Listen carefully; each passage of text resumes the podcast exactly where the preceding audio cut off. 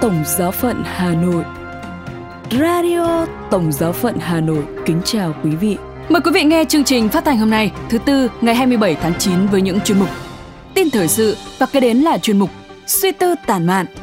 Bây giờ mời quý vị nghe tin thời sự với những nội dung đáng chú ý sẽ có trong buổi tối hôm nay. Các giám mục Canada chuẩn bị cho Thượng Hội đồng Giám mục Thế giới lần thứ 16.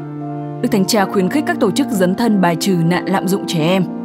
Tông huấn mới về môi trường của Đức Thánh Cha Francisco có tên gọi là Laudate Deum và Đại hội Caritas Việt Nam năm 2023. Sau đây là phần tin chi tiết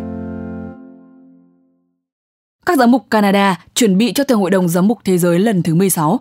Trong cuộc họp thường niên kéo dài 4 ngày tại King City, Ontario, ngay bên ngoài Toronto, bắt đầu từ thứ Hai ngày 25 tháng 9 vừa qua, các giám mục Canada đã chuẩn bị cho Thượng Hội đồng sắp tới về tính đồng nghị và nêu bật công việc của họ ở Honduras vào ngày đầu tiên của Đại hội toàn thể năm 2023 của Hội đồng Giám mục Công giáo Canada. Phát biểu với các phóng viên trong cuộc họp báo sau ngày đầu tiên, Đức Tổng giám mục Michael Miller đã thảo luận về việc chuẩn bị cho Thượng Hội đồng Giám mục. Sẽ có 4 giám mục Canada đại diện cho đất nước và 4 đại diện không phải giám mục. Không giống như các thượng hội đồng trước đây, Đức Tổng giám mục Miller cho biết thượng hội đồng về tính đồng nghị có thể sẽ chủ yếu là thảo luận trong các nhóm nhỏ, có thể là các nhóm ngôn ngữ, chứ không phải là bối cảnh khán phòng – vì vậy, thay vì trình bày những bài thuyết trình quan trọng tại cuộc họp vào ngày đầu tiên, họ đã cố gắng tạo ra một môi trường tương tự như những gì được mong đợi tại Thượng Hội đồng. Đức Tổng giám mục nói thêm rằng, Thượng Hội đồng sẽ nhằm mục đích mở ra cho nhiều tiếng nói và tiến trình Thượng Hội đồng dựa trên việc lắng nghe tiếng nói của Chúa Thánh Thần. Sẽ có sự nhấn mạnh lớn đến tiếng nói trong giáo hội và tập trung vào những gì Chúa Thánh Thần đang nói trong các nhà thờ, nhưng Chúa Thánh Thần nói theo nhiều cách. Thượng Hội đồng về tính đồng nghị sẽ diễn ra tại Roma, Thượng hội đồng sẽ tập trung vào các câu hỏi về việc làm thế nào giáo hội có thể trở thành một dấu chỉ và khí cụ kết hợp giữa Thiên Chúa và nhân loại, làm thế nào để chia sẻ tốt hơn các hồng ân và nhiệm vụ phục vụ tin mừng và về các tiến trình, cơ cấu và thể chế trong một giáo hội truyền giáo có tính đồng nghị. Tại cuộc họp hôm thứ Hai, các giám mục cũng thảo luận về những nỗ lực nhân đạo ở Honduras, đặc biệt là công việc ở Guapinon, nhằm bảo vệ một dòng sông đã bị ảnh hưởng nghiêm trọng do ô nhiễm, tác động tiêu cực đến dân số 45.000 người của ngôi làng nhỏ này. Trong cuộc họp tuần này, các giám mục cũng sẽ đề cập đến việc mở rộng chính sách an tử ở Canada và việc bảo vệ những người dễ bị tổn thương, bao gồm cả trẻ vị thành niên.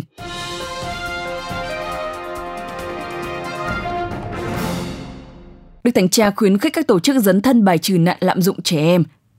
Đức Thánh Cha Francisco khuyến khích các tổ chức khác trong xã hội dấn thân bài trừ nạn lạm dụng trẻ em, giống như giáo hội công giáo đã và đang tiếp tục thực hiện.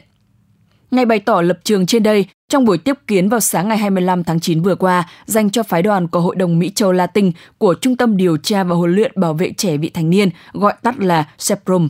Trong buổi gặp gỡ, Đức Thánh Cha liên kết những thảm trạng các trẻ em phải chịu với những đau khổ của chính Chúa Giêsu.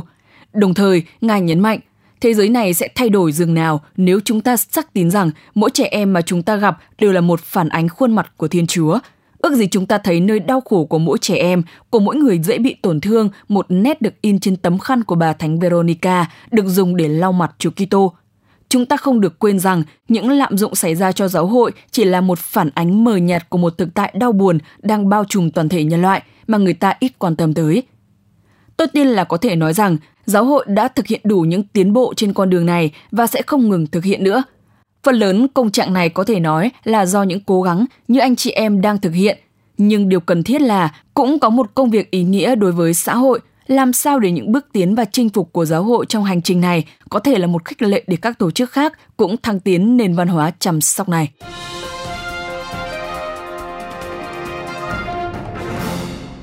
Tông huấn mới về môi trường của Đức Thánh Cha Francisco có tên gọi là Laudate Deum Tông huấn mới của Đức Thánh Cha Francisco về môi trường sẽ được công bố vào ngày 4 tháng 10 tới đây, có tên gọi là Laudate Deum. Đức Thánh Cha đã chia sẻ tên tông huấn mới nhất của Ngài trong cuộc gặp với các hiệu trưởng trường Đại học Mỹ Latin vào ngày 21 tháng 9 vừa qua. Công bố này đã được Vatican News thông báo vào chiều thứ Hai ngày 25 tháng 9.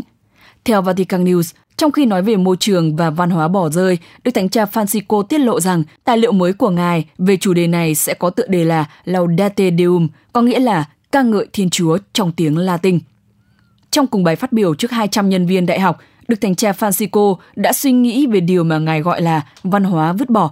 Nó cho thấy sự thiếu giáo dục để sử dụng những thứ còn lại, làm lại chúng, thay thế chúng theo thứ tự sử dụng chung. Đức Thánh Cha cũng khuyến khích sử dụng tốt thiên nhiên, bao gồm các hành động thiết thực có thể giúp ích cho môi trường, chẳng hạn như lắp đặt các tấm pin mặt trời. Đức Thánh Cha cũng lưu ý rằng sự suy thoái môi trường có thể dẫn đến một loại suy thoái khác, cụ thể là cách chúng ta đối xử với người khác, đặc biệt là những người đang sống với ít tài nguyên hơn. Ngày 4 tháng 10 cũng là ngày đầu tiên của cuộc họp kéo dài một tháng của Thượng Hội đồng về tính đồng nghị và kết thúc mùa sáng tạo, một sáng kiến đại kết được Vatican hỗ trợ về việc chăm sóc môi trường. Laudato Si là thông điệp thứ hai trong ba thông điệp được xuất bản dưới triều đại giáo hoàng của Đức Thánh Cha Francisco cho đến nay.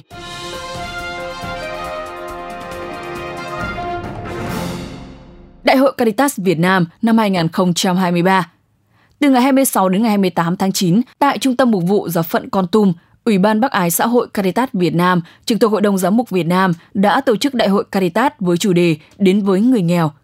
Cứ 3 năm một lần, Ủy ban bắc ái xã hội Caritas Việt Nam lại tổ chức Đại hội Caritas.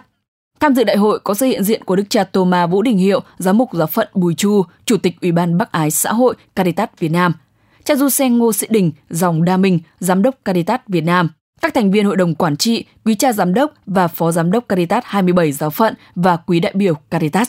Mục đích của đại hội là tạo điều kiện cho 27 Caritas giáo phận trên toàn quốc hội ngộ, học hỏi, chia sẻ, bàn luận, lắng nghe nhau trong các công việc bác ái, bầu chọn ra ba vị đại diện cho ba giáo tỉnh Hà Nội, Huế và Sài Gòn.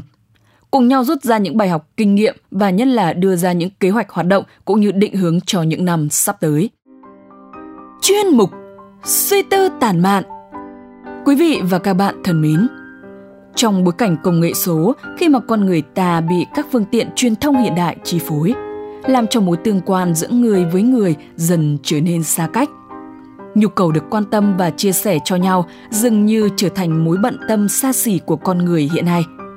Hãy nhìn sang những người xung quanh và mở lòng ra đối với tất cả những ai chúng ta gặp gỡ là một lời mời gọi khẩn thiết cho mỗi người trong thế giới hôm nay – Bài viết Chuyện bên trong một chuyến bay của Linh Mục Du Xe Tạ Xuân Hòa dưới đây là một trong những lời cảnh tỉnh đầy ý nghĩa ấy. Kính mời quý vị cùng lắng nghe.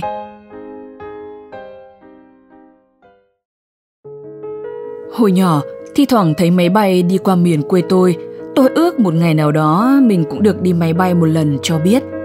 Khi đến tuổi trưởng thành, tôi may mắn được đi máy bay nhiều lần. Tôi đã từng bay qua châu Âu và Mỹ Châu – có những chuyến bay kéo dài hơn chục tiếng đồng hồ. Tuy nhiên, tôi ít trò chuyện trên máy bay. Lý do là trên máy bay tiếng ồn cũng nhiều. Hơn nữa, những người ngồi bên cạnh phần lớn là không quen biết. Họ có những câu chuyện riêng của họ. Có những người thì mệt nên ngủ một giấc dài. Để làm quen với người bên cạnh đã khó, trò chuyện với họ còn khó hơn. Tháng 7 vừa qua, Tôi và một cha nữa có chuyến bay từ Hà Nội vào Sài Gòn tham dự ngày họp mặt đồng hương của bà con gốc giáo sứ quê tôi. Hai anh em chúng tôi ngồi cạnh nhau trên máy bay. Số ghế cũng nằm ở phía cuối khoang máy bay. Phía trong cùng là một cô gái. Thoạt trông, tôi nghĩ cô ấy cũng phải ngang tuổi tôi. Nhưng khi hỏi ra thì mới biết cô còn kém tôi cả chục tuổi. Ban đầu hai anh em chúng tôi trò chuyện với nhau – Dần dần tôi mới bắt chuyện với cô ấy vì thấy cô ấy cũng cởi mở chia sẻ. Cô tên Phúc, cái tên nói lên kỳ vọng của cha mẹ. Chắc hẳn khi đặt tên đó cho con, cha mẹ cô đã hy vọng rằng cô sẽ hạnh phúc. Thế nhưng cuộc đời của cô lại không như thế. Cô có con từ khi mới 16 tuổi, phải khai tăng tuổi để kết hôn, nhưng hai vợ chồng cũng chỉ sống với nhau vỏn vẹn 7 tháng rồi chia tay. Cô một mình nuôi con đến khi 10 tuổi thì con lại trở về với bên nhà nội. Thế là cô chỉ còn lại một mình.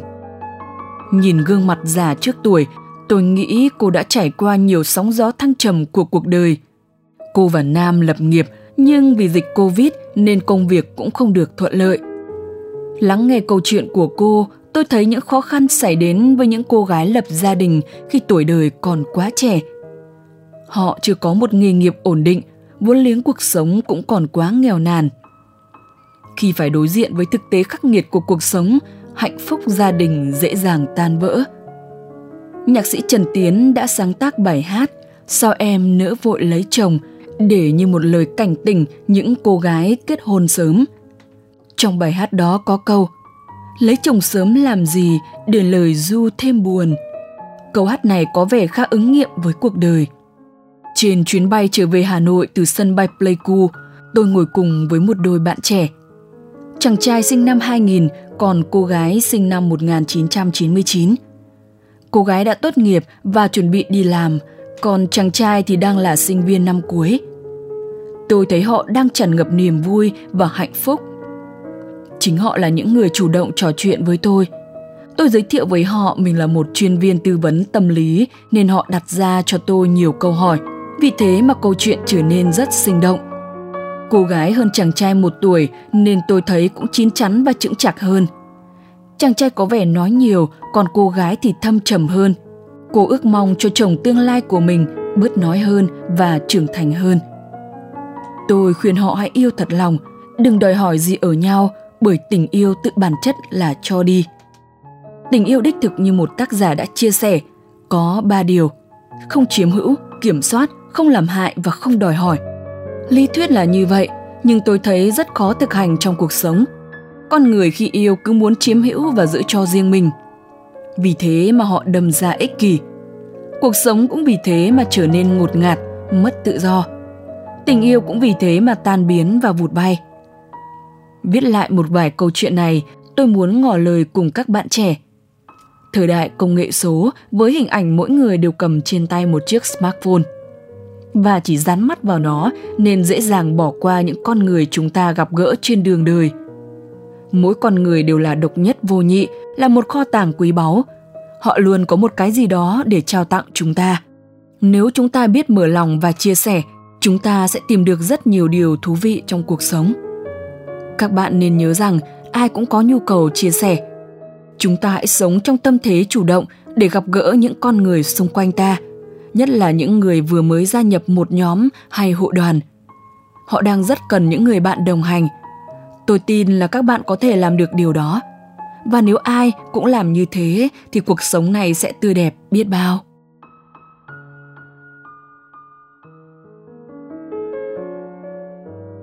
Radio Tổng giáo phận Hà Nội, xin chào và hẹn gặp lại.